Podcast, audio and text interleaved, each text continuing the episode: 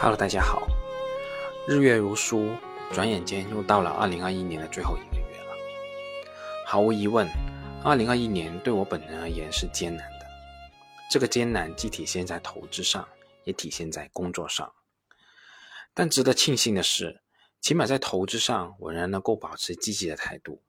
丝毫没有受所谓的回撤所影响。这种积极的态度体现在两方面：一方面，我仍在积极学习投资。另一方面，我也仍在积极寻找合适的投资标的，而在这方面最直接的体现，则是我最近纳入跟踪范围的中国巨石和北新建材。对于中国巨石，我们前几期已经说的比较多了，这一次我们就不再说。这一次，我们就一起了解一下北新建材这家公司。一般而言，我们初步接触一家上市公司。我们了解的方向，要不就是公司的主要业务和产品，要不就是这家公司的发展史。而对于北新建材，它的主要产品，我们之前一期已经说过了。那这一次，我们就先说一说北新建材的发展史。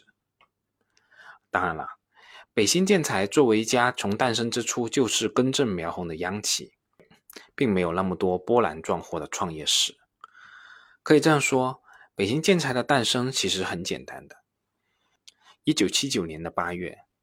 邓公视察新型建材试验房屋工地，直接批示，直接批示要尽快把新型轻质建材材料工厂办起来，要大批生产。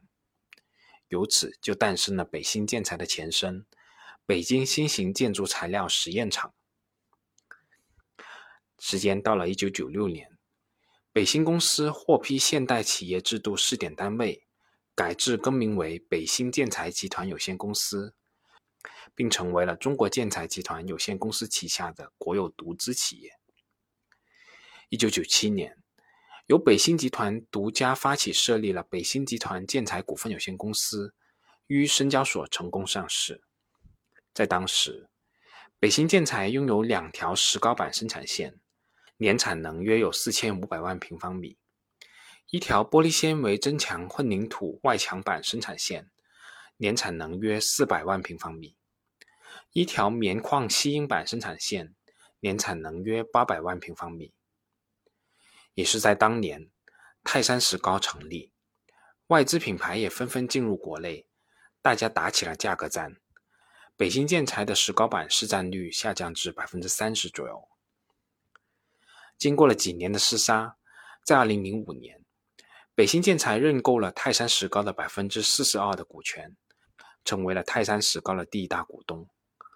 公司与泰山石膏的石膏板合计产能规模达到三点六亿平方米，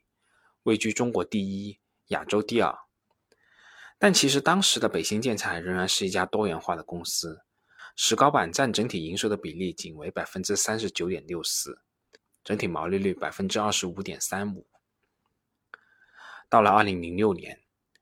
北新通过收购北京东联百分之一百股权，收购完成以后，间接持有泰山石膏百分之二十三的股权，对泰山石膏的持股比例提升至百分之六十五。公司也在全国范围内率先布局以脱硫石膏为原材料的生产线。到了二零一二年。北新建材的年石膏板产能达到十六点五亿平方米，规模全球第一。但此时，石膏板的需求端增速出现放缓的迹象，行业竞争加剧，价格战焦灼，石膏板售价持续下滑。公司坚持有质量的销售，根据石膏板区域竞争形势和原料成本变动情况，持续有计划的进行全国性或区域性的稳价保价策略。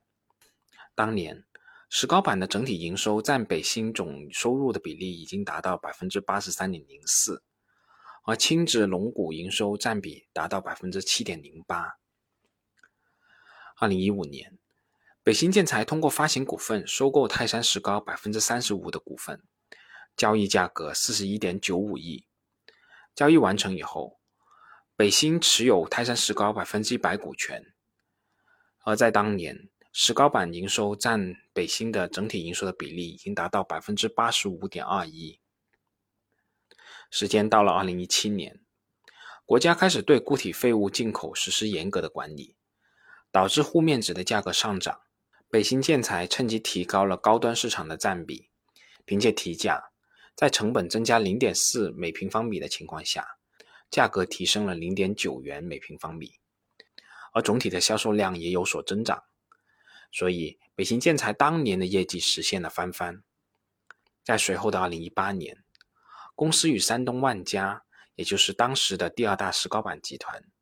产能约有一点九亿平方米，合资设立梦牌新材料公司，主要用于抢占石膏板的低端市场。而在二零一九年至今，北新建材正式确立了一体两翼、全球布局的发展战略目标。简单来说，北新是要在巩固国内石膏板业务优势的基础上，拓展防水和涂料业务。也正是从这一刻开始，北新建材正式开启了开挂的并购模式，以联合重组的方式并购了蜀阳防水、禹王防水、金拇指防水、苏州防水研究院、赛特防水、灯塔涂料等公司，形成了基本覆盖全国全产业链的防水产业布局。而如果我们看看北新建材二零二一年的中报，我们可以看到，在二零二一年的上半年，北新建材的石膏板销售实现收入六十五点三四亿，占了整体收入的比例达到百分之六十四点五四，实现利润二十六点零四亿，毛利率达到百分之三十九点八六，与石膏板配套的龙骨销售实现收入十三点四六亿，占比是百分之十三点二九。毛利率是百分之二十一点二六，而公司新进入的防水领域整体实现收入十九点三三亿，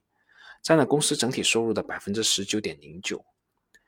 但公司的防水业务整体毛利率仅有百分之二十三点八八。我们也可以对比一下行业龙头的毛利率，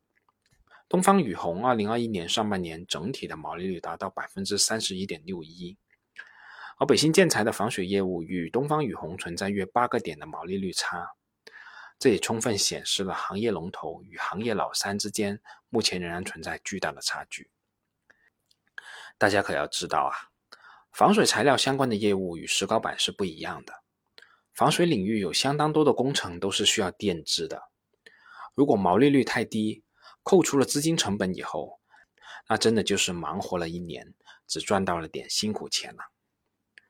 当然了，我们现在说到的，或者说我们现在看到的，都是现在的现状。这个联合重组和整合目前仍处于进行之中。中国建材也有非常好的整合经验和历史成绩。对于他下属的北新建材这次重组，我绝对是乐见其成的。那接下来我们再来看看北新建材历年的净资产收益率情况。其实这个问题我们上次已经说过了。为什么在这里还要再说一次呢？那是因为对我而言，这是一个核心问题。我知道很多大 V 说，上市公司的财务报表显示出来的资产并不一定准确，有可能高估，也有可能低估。但我认为，如果我能以接近上市公司的账面资产的价格去买这家上市公司的股票，同时这家公司能够维持好的净资产收益率，那么我的目的就已经能够达到了。因为我要的是上市公司的利润，我在付出与原始股东接近的价格买入这家公司的资产，同时获得百分之十五以上的年度收益，那么我的年度投资目标百分之十五不就可以达到了吗？即使市场先生因为悲观，对这一块资产给予更低的报价，但这些实实在在的利润，实实在在的资产增加，就像那条绳一样，绝对会牵引着公司的股价向前的。这是我投资中最核心的逻辑，也是很多人说我回撤了多少多少，但我自己一点都不着急。其中一个很重要的原因，考虑到二零一九年美国诉讼赔偿这种特殊的因素，对于北新建材，我们这次直接选用了扣非后的净资产收益率。从二零一一年至今，北新建材的净资产收益率还是呈现出比较明显的周期性的。公司二零一五年和二零一六年的净资产收益率仅有百分之十一点三九和百分之十三点四九，而其他的年份基本上都是在百分之十五的标准线之上，甚至部分好的年景能够达到百分之二十一的净资产收益率。从历史的角度来看，这家所谓的周期型企业，我是可以接受的，因为我知道它在最差的年景也不过如此了。那在最后，我们再来看一项我之前很少提到的角度，这就是公司的主要股东。对于这方面，其实不是我不去看，而是这方面的内容我说出来没有太大的意思。但对于我本人而言，我要彻底了解一家公司，它的方方面面，其实我都是要去尝试了解的，这样才可能在我的脑海中最终形成对这家企业的系统画像。比如说北新建材。我们看到，二零二一年三季末，公司的第一大股东是中国建材股份有限公司，持股比例是百分之三十七点八三。这是中国建材这家央企与北新建材的血脉联系。这个持股数和持股比例多少年都没有发生变化过了。而对于中国建材而言，继续稀释这个持股比例的空间及可能性其实并不大。排名第二的股东是香港中安结算有限公司，一般这部分可以理解成沪港通的北向持股，这部分的持股比例达到百分之九点零四，比二零二一年的中报时候增加了二点零三个百分点。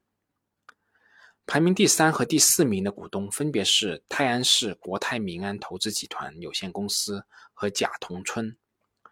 这两者原来都是泰山石膏的原股东。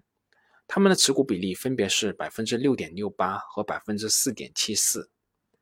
他们的股权来自于二零一六年的那次重组。当年，北新建材以发行股份的方式购买国泰民安投资、贾同春以及他的一致行动人共四十六名交易对方合计持有的泰山石膏百分之三十五的股份。收购完成以后，泰山石膏成为了北新建材的全资子公司。而泰山石膏的原股东直接成为了北新建材的股东。从排名第五名开始的股东基本上都是投资机构了，第五名和第七名都是新权的投资基金，第六名是魁北克储蓄投资集团，第八名是挪威中央银行，第九名是信泰人寿，第十名是全国社保基金一零九组合。对于北新建材这个股权架构。我个人觉得也没什么必要多说什么了，反正我是非常喜欢的。好了，本期我们就说这么多，我们下次再见吧。本节目仅作为我个人投资的记录，所谈及的投资标的不涉及任何形式的推荐，请独立思考并自担风险。